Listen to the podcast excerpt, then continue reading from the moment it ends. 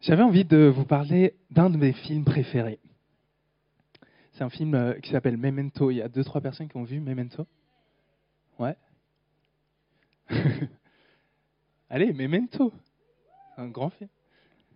Il est sorti en l'an 2000. Il y a deux, trois personnes qui n'étaient pas nées en l'an 2000.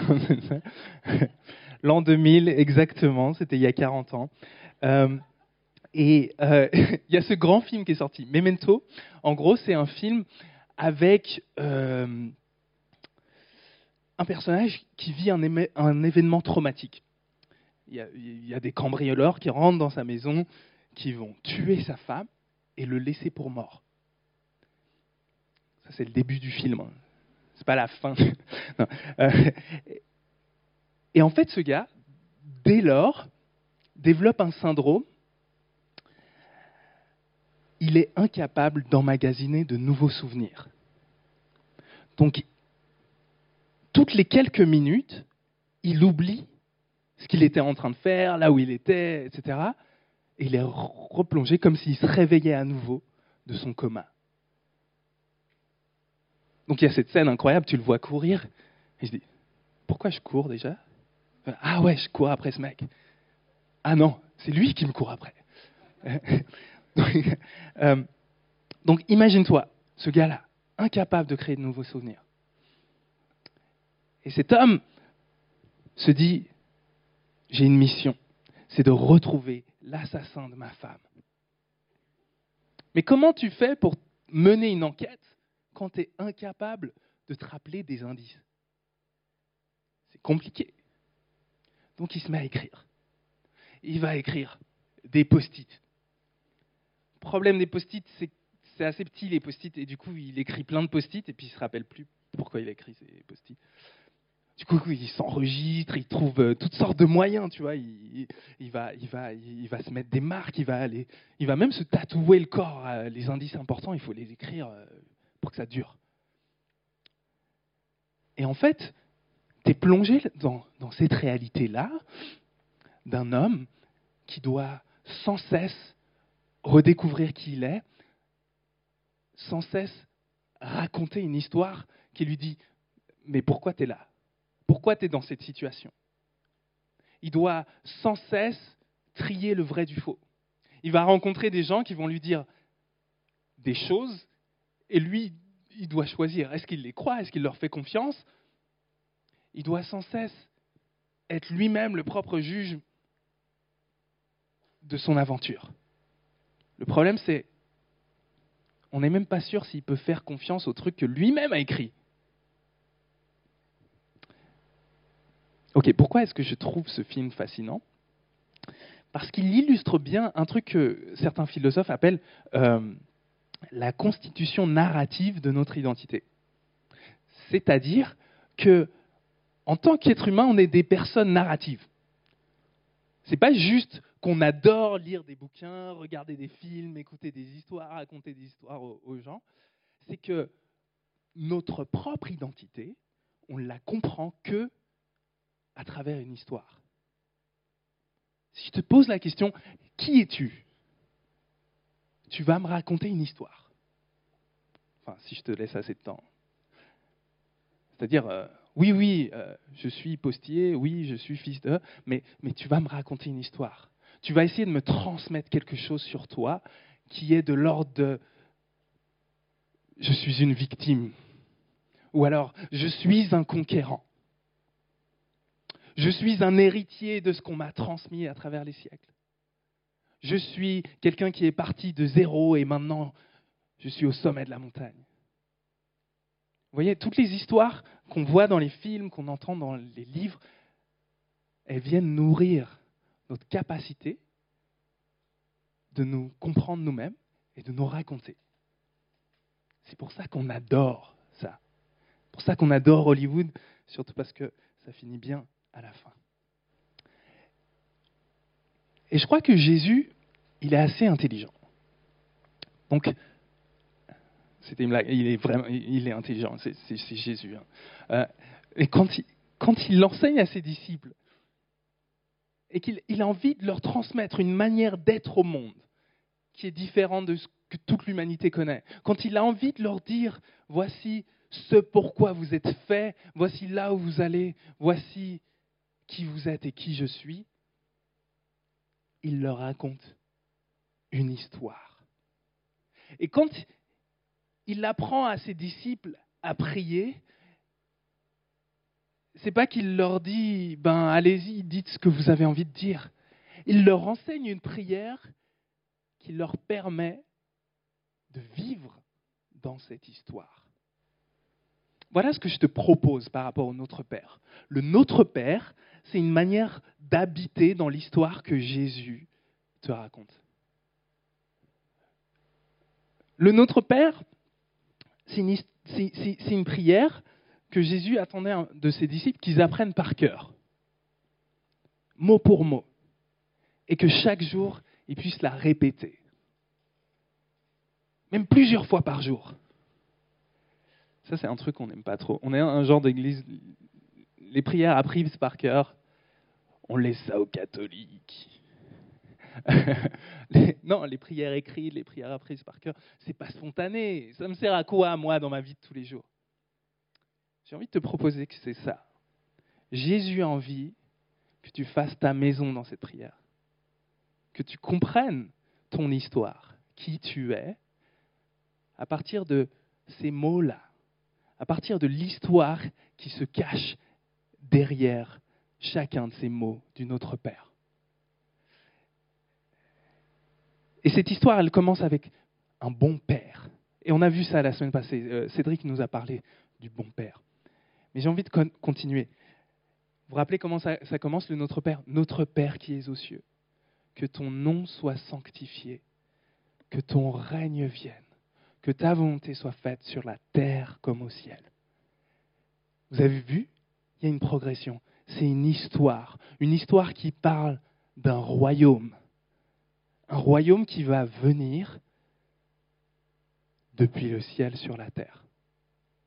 Donc je vais, je vais, je vais te raconter cette histoire. Il y aura deux, trois petits dessins comme ça. Quand tu es en soirée euh, et que quelqu'un te pose la question, mais en fait, c'est quoi le message de la Bible?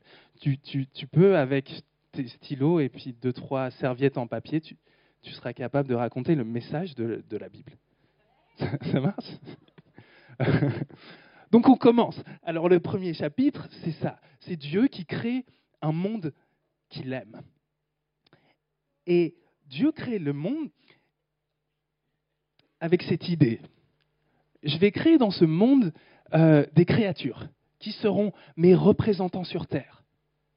Ces créatures, elles vont être capables de me représenter moi, de ma nature, elles vont être capables d'aimer comme j'aime, d'être juste comme je suis juste, d'être généreuse comme je suis généreux, d'être humble comme je suis humble, et de créer et d'être créative comme je suis créatif. Et l'idée, c'est que, en fait, la création, elle dépend d'une réalité supérieure. Il y a ce que la Bible appelle le ciel. Alors le ciel, c'est pas cette réalité physique, ce n'est pas littéralement au-dessus de nos têtes. Le ciel, c'est le domaine de Dieu.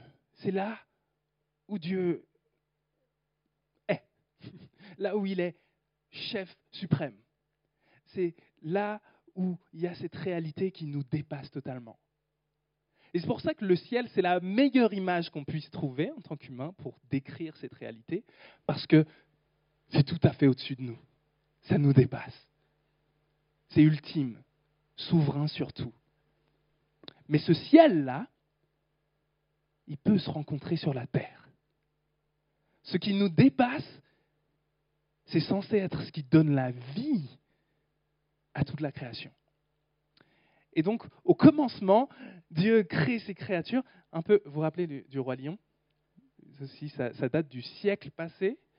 Donc, je ne sais pas si vous connaissez. Euh, une des rares choses que Disney a fait juste. Euh, dans le roi lion, il y a ce moment où euh, le roi lion, Mufasa, dira à son fils, tu vois ça, c'est tout ton domaine. Un jour, si tu respectes l'ordre des choses, ce sera aussi à toi. Tu pourras t'épanouir en tant que souverain de ce lieu. Le problème, c'est que ça ne se passe pas vraiment comme ça. Et dans la Bible non plus, ça ne se passe pas vraiment comme ça. Vous vous rappelez la chanson qu'il y a dans le cœur de Simba? Je voudrais déjà être roi. Je sais pas pour rien que c'est Sven et c'est pas moi qui chante. Euh, en fait, mon fils, il n'a pas encore l'âge de regarder des films. Mais on lui apprend des trucs importants de la vie, notamment le roi lion. Euh, et, donc, il connaît déjà cette chanson. Et il chante Je voudrais déjà être roi. Euh, mais il y a quelque chose qui devrait faire trembler tous les parents quand un enfant chante ça. Vous savez, tous les psychanalystes vous, vous le diront. Quand Simba chante Je voudrais déjà être roi, il est en train de chanter J'aimerais moi-même être l'autorité sur moi-même. J'aimerais être la source de mon propre règne. J'aimerais ne pas avoir d'autorité au-dessus de moi. En d'autres termes, j'aimerais que le roi soit mort pour que moi, je sois roi. Le Fils proclame la mort du Père. Et la Bible nous dit que c'est une chanson qui bat sur notre cœur.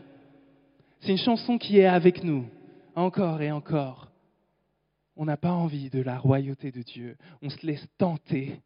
On se laisse tenter par quelque chose d'autre. Imposer notre règne, notre volonté. Et si, au lieu d'être représentant d'un royaume qui est au-dessus de moi, j'étais constructeur de mon propre royaume On essaye d'usurper la place de Dieu.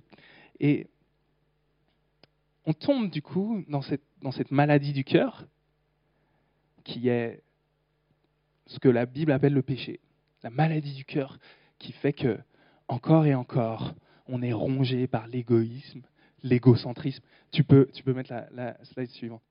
Euh, on, est, on est rongé par ça et on, on dit non à Dieu. Et Dieu, vous vous rappelez, c'est cette réalité suprême qui donne la vie à la création. Du coup, quand on renonce au ciel, on accepte la poussière. Et nous qui sommes faits de poussière, on renonce à la vie et on, va, on est condamné à retourner à la poussière. Nous qui avions la promesse qu'en en fait on, pourrait vivre éternellement parce qu'on pourrait dépendre du, royaume de Dieu, en fait en se rebellant, on renonce à ça et on devient comme les animaux qui meurent simplement. Donc on a nos deux grands ennemis qui sont cette maladie de notre cœur, le péché, et puis la fin de l'histoire qui nous menace tout le temps, la mort. Et tout ça vient parce que je voudrais déjà être roi. Et toute la violence qu'on voit dans le monde, toute l'injustice qu'on voit dans le monde, c'est simplement une conséquence de ça. C'est ce que la Bible décrit, c'est une conséquence de ça. Ce qui nous ronge. Mais la plupart d'entre nous, on n'est pas des tueurs en série. La plupart d'entre nous, ce n'est pas cette extrême violence qui va se manifester, dans, l'extrême violence que se manifeste notre volonté d'être roi à la place du roi. La plupart d'entre nous, on fait la même chose que Simba a fait. Vous vous rappelez ce que, ce que fait Simba quand il est rongé par la honte et la culpabilité après euh, la mort de son père? Vous vous rappelez pas C'était le siècle passé mais il va fuir, et fuir dans une philosophie bien particulière, une philosophie que vous ne trouvez pas dans les livres de philo, c'est la philosophie Akuna Matata. vous vous rappelez Akuna Matata? Akuna Matata. Alors, là aussi, c'est une jolie chanson, mais Akuna Matata, ça veut dire quoi? Ça veut dire je fuis je fuis mes problèmes. Je n'ai pas de responsabilité. Je n'ai pas de Dieu sauf mon ventre. Je vais fuir. Je n'ai pas envie d'être responsable, je n'ai pas envie d'être roi, j'ai pas envie de... Non, je vais manger et boire et oublier. Et là, vous avez une réalité qu'on connaît tous, c'est tu es fait pour de grandes choses et tu te vautres encore dans les choses les plus basses Tu es fait pour être un lion, fils du roi, et tu commences à bouffer des limaces et des cafards. Hakuna Matata. Donc l'idée de Dieu, le projet de Dieu, c'est de nous, sauver de ça. Nous sauver de l'oppression, du péché et de la mort. Nous sauver de toute cette misère. Alors, l'histoire de la Bible et la plupart de l'Ancien Testament, c'est cette histoire-là. Là, tu peux mettre la prochaine slide. C'est Dieu qui essaye de mettre un pied dans la porte. Dieu qui essaye de rentrer dans l'histoire humaine. Et il va choisir un peuple. Et il va venir et à travers plusieurs éléments, à travers la royauté, à travers le temple, à travers les prophètes, il va essayer de venir manifester qui il est. Il va essayer de venir gagner des humains. Rappelez-vous, j'ai envie de gérer. Donne-moi ta honte, donne-moi ta culpabilité. Je vais faire de toi quelqu'un qui peut manifester mon règne sur la terre. Un peu comme euh, ce lion qui a cette vision dans le ciel, qui lui dit Tu m'as oublié. C'est la meilleure scène du film. Vous êtes d'accord? On est d'accord C'est la meilleure scène du film. Mufasa qui dit Tu m'as oublié quand tu t'es oublié toi-même. Regarde ce que tu es devenu. Tu m'as oublié. N'oublie pas, tu appartiens à un domaine plus grand. Tu es fils du roi. Amen. le problème, c'est que ça, ça, tourne mal, encore et encore. Euh, c'est que euh, Israël, encore et encore, se laisse corrompre et va corrompre le message. Et c'est la pire chose. Et, et c'est ce qui devrait nous faire trembler, surtout nous, les pasteurs. C'est la pire chose qu'on puisse imaginer dans la Bible, c'est des gens qui vont utiliser le nom de Dieu pour faire leur propre royaume utiliser l'autorité de Dieu pour détourner le message. Et c'est ce qui se passe avec Israël. Donc elle se plonge dans la destruction et dans la misère. Mais il y a des prophètes qui annoncent, viendra un jour où Dieu lui-même va venir sur terre. Viendra un jour où Dieu lui-même amènera son royaume. Dieu lui-même viendra régner. Et il va Changez vos cœurs. Vous aurez des nouveaux cœurs qui seront plus en train de dire je voudrais déjà être roi, mais qui seront en train de dire tu es le roi et je t'aime. Il va mettre en vous son esprit et vous pourrez marcher avec lui. Le ciel arrive pour régner. Et donc là, tu peux mettre la prochaine slide. Quand Jésus arrive sur terre, son message, n'est pas une nouveauté. Il n'est pas en train de dire Eh salut, j'ai une nouvelle philosophie à vous proposer. Non, Jésus, il vient, il dit La première chose, sa prédication, c'est J'ai une bonne nouvelle. Le royaume de Dieu s'est approché de vous. Dieu vient, s'incarne en Jésus. Il devient humain et il s'approche de nous pour dire, je vais vous montrer qui est le vrai roi. Je vais vous montrer la vraie nature du roi. Parce que ce que fait le péché en nous, c'est que ça dénature Dieu. On croit que Dieu, c'est un mauvais tyran, que c'est un méchant sadique. On croit que Dieu, c'est le pire ennemi de notre bonheur. Et Dieu vient dire, non, je vais te dire qui est Dieu. Si tu as des oreilles pour entendre, écoute. Si tu me laisses une chance, je vais te dire à quoi Dieu ressemble. Et même plus que ça, je vais manifester la gloire de Dieu. Voici la gloire de Dieu. Alors que nous étions ses ennemis, il est mort pour nous, pour nous amener à être réconciliés avec lui. Voici le cœur de Dieu, non pas d'écraser son ennemi, mais de mourir pour qu'il puisse être réconcilié avec lui. Et donc, Jésus vient manifester le ciel sur terre. Jésus vient prendre sur lui nos fardeaux. Jésus vient vaincre la mort et le péché qui sont nos pires ennemis. Et il vient nous, nous donne, il vient s'asseoir à la droite de Dieu, c'est-à-dire dans le domaine de Dieu. Jésus est maintenant au ciel, c'est-à-dire pas là-haut au-dessus des nuages, mais, dans l'endroit le plus important du monde. Il est dans cette réalité suprême. Et il nous, il, il nous donne son esprit pour que nous aussi, on puisse y participer. Et là, tu peux mettre la slide d'après. C'est ça, on est rassemblés, nous, dans le royaume qu'il est en train de faire. Il est en train de faire une révolution à travers l'histoire, où il y a des gens qui sont rassemblés de toutes les nations et qui sont réconciliés avec Dieu. Il vient leur donner un nouveau cœur. Il vient mettre son esprit en eux pour qu'ils puissent marcher selon sa volonté et plus la leur, qu'ils puissent s'abandonner pour voir que la vraie vie, elle se reçoit, elle ne se prend pas. Et, Jésus est en train de faire ça dans le monde. Des gens qui... Ma femme m'a raconté l'autre jour qu'elle a vu quelqu'un qui avait des lunettes avec à gauche, c'était une lunette, ronde et à droite, une lunette carrée. J'aurais beaucoup de mal à, assumer ce genre de style, mais, mais c'est un peu le, principe du, royaume de Dieu. C'est-à-dire, euh, Jésus est en train de faire un peuple qui arrive à voir la réalité du royaume de Dieu, la bonté de Dieu, l'amour de Dieu, la justice, et de dire c'est ça que je veux. Et en même temps, à voir la création dans son état de, corruption, de déchéance, de misère et d'injustice.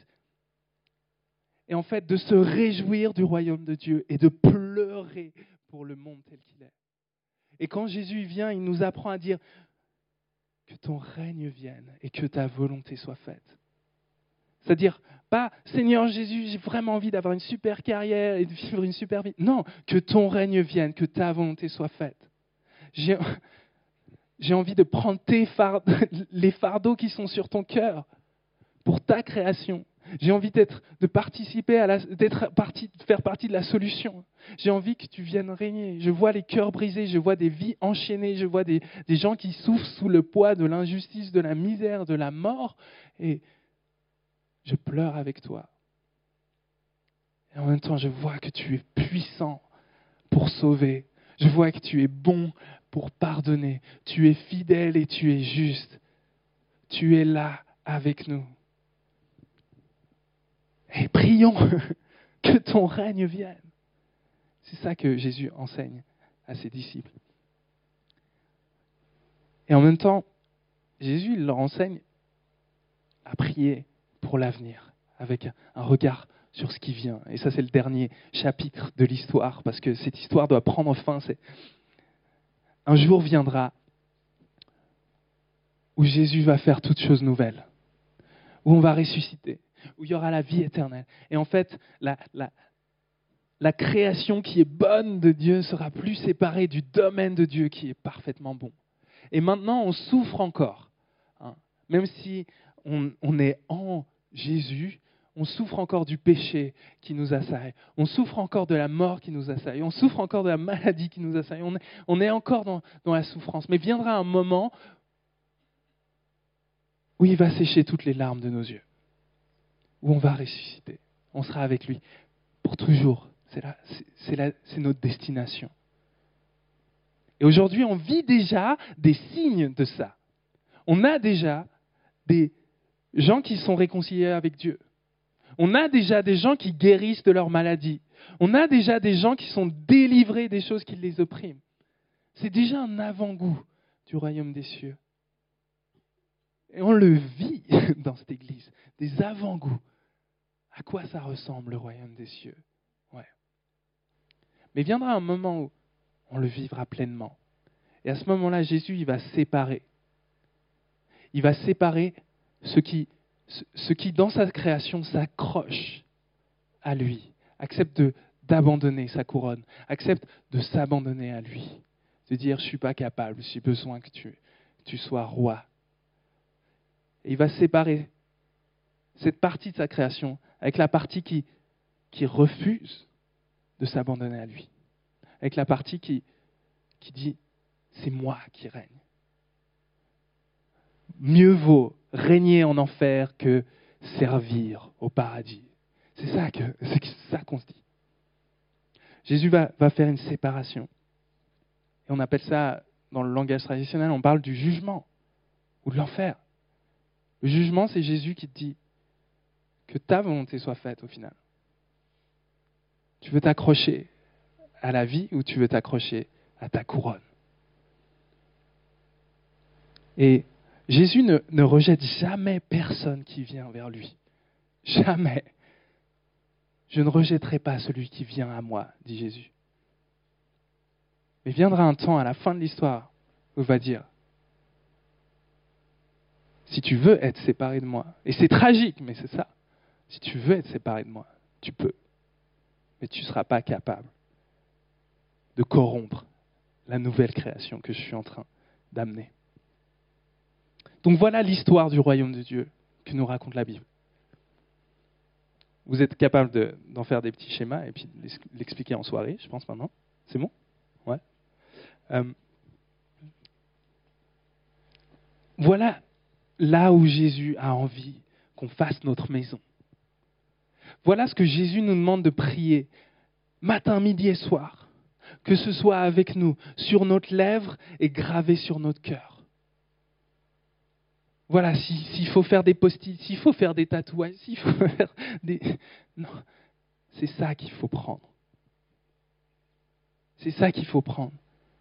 Jésus veut que ça nous accompagne, parce qu'il veut qu'on habite dans cette réalité du royaume de Dieu, pour qu'on puisse l'appeler à venir régner dans notre réalité, dans la réalité des gens qui nous entourent. On veut voir des signes du royaume. Amen. Ok, on va, prendre un, temps de communion parce que le, temps de la communion, c'est un moment privilégié non seulement Jésus nous a demandé de, prier Notre Père, mais il nous a aussi dit, quand vous vous rassemblez, faites ceci en mémoire de moi. Prenez le pain, prenez le vin. Parce que quand on prend le pain et quand on prend le vin, on est en train de proclamer le royaume. On est en train de dire, regardez à quoi ressemble le roi. Le roi qui se donne pour sa création. On est en train de dire, regardez à quoi ressemble le cœur du Père. Il verse son sang pour nous plutôt que de prendre notre sang. Alors on va, on va prendre ce, pain, on va prendre ce vin. Vous, pourrez prendre, euh, je vais prier pour ça, et puis ensuite vous pourrez prendre, vous lever sur les côtés ici et là. Euh, c'est un truc, j'ai envie de vous, inviter, si, euh, si c'est la, même la toute première fois, que vous avez envie de mettre votre confiance en Jésus, vous, pouvez, vous pourrez aussi vous, lever et, prendre et manger ça et dire Seigneur, je, je mets ma confiance en toi. Non plus moi, non plus ma volonté, mais ta volonté. Je sais que j'arrive pas à faire ça par mes propres forces. J'ai besoin de toi. Je ne veux plus être le roi dans ma vie. Je veux que toi, tu sois le roi. Donc même si c'est la première fois, tu peux prendre le pain et le vin. Et même si c'est la cent millième fois, tu dis, mais Seigneur, j'ai encore foiré, je me suis encore vautré, je suis encore dans le Hakuna Matata. C'est pas grave, viens, il t'invite. C'est le repas qu'il a envie que tu prennes pour que tu vives. Il a envie de te donner sa force, il a envie de te donner son pardon pour que toi tu vives par lui. Mais si tu es encore, s'il y a un domaine dans ta vie, tu sais, ah, j'ai pas trop envie que Jésus touche ça. T'as pas envie qu'il soit roi là-dedans. Alors, je te propose de pas venir prendre le pain et le vin. Juste euh, parle-en à Jésus, parle-en aux gens qui sont autour de toi. Mais fais pas de ce repas-là une blague. Ce repas, c'est le festin que Dieu te donne pour que tu vives avec lui. C'est pas une farce pas pour impressionner tes amis. Alors voici ce que Jésus a fait devant ses disciples. La nuit où il allait être livré, il prit du pain et il le rompit et il dit, Ceci est mon corps qui est pour vous. Faites ceci en mémoire de moi. Et après le repas, il fait la même chose avec la coupe. Il la présente, il dit, Voici la coupe de l'alliance en mon sang. faites ceci en mémoire de moi. Alors Seigneur, je te prie de, venir bénir ces aliments, de venir bénir nos cœurs, de venir bénir nos corps. On se présente à toi, Seigneur. On a envie de vivre dans ton royaume, de s'accrocher à ce que tu donnes, à la vie que tu offres pour nous. Tu viens pardonner nos péchés. Tu viens effacer pour ne plus jamais se rappeler de notre honte. Tu viens nous donner la puissance pour changer de vie et te faire confiance. Et Seigneur, on te reçoit. Au nom de Jésus.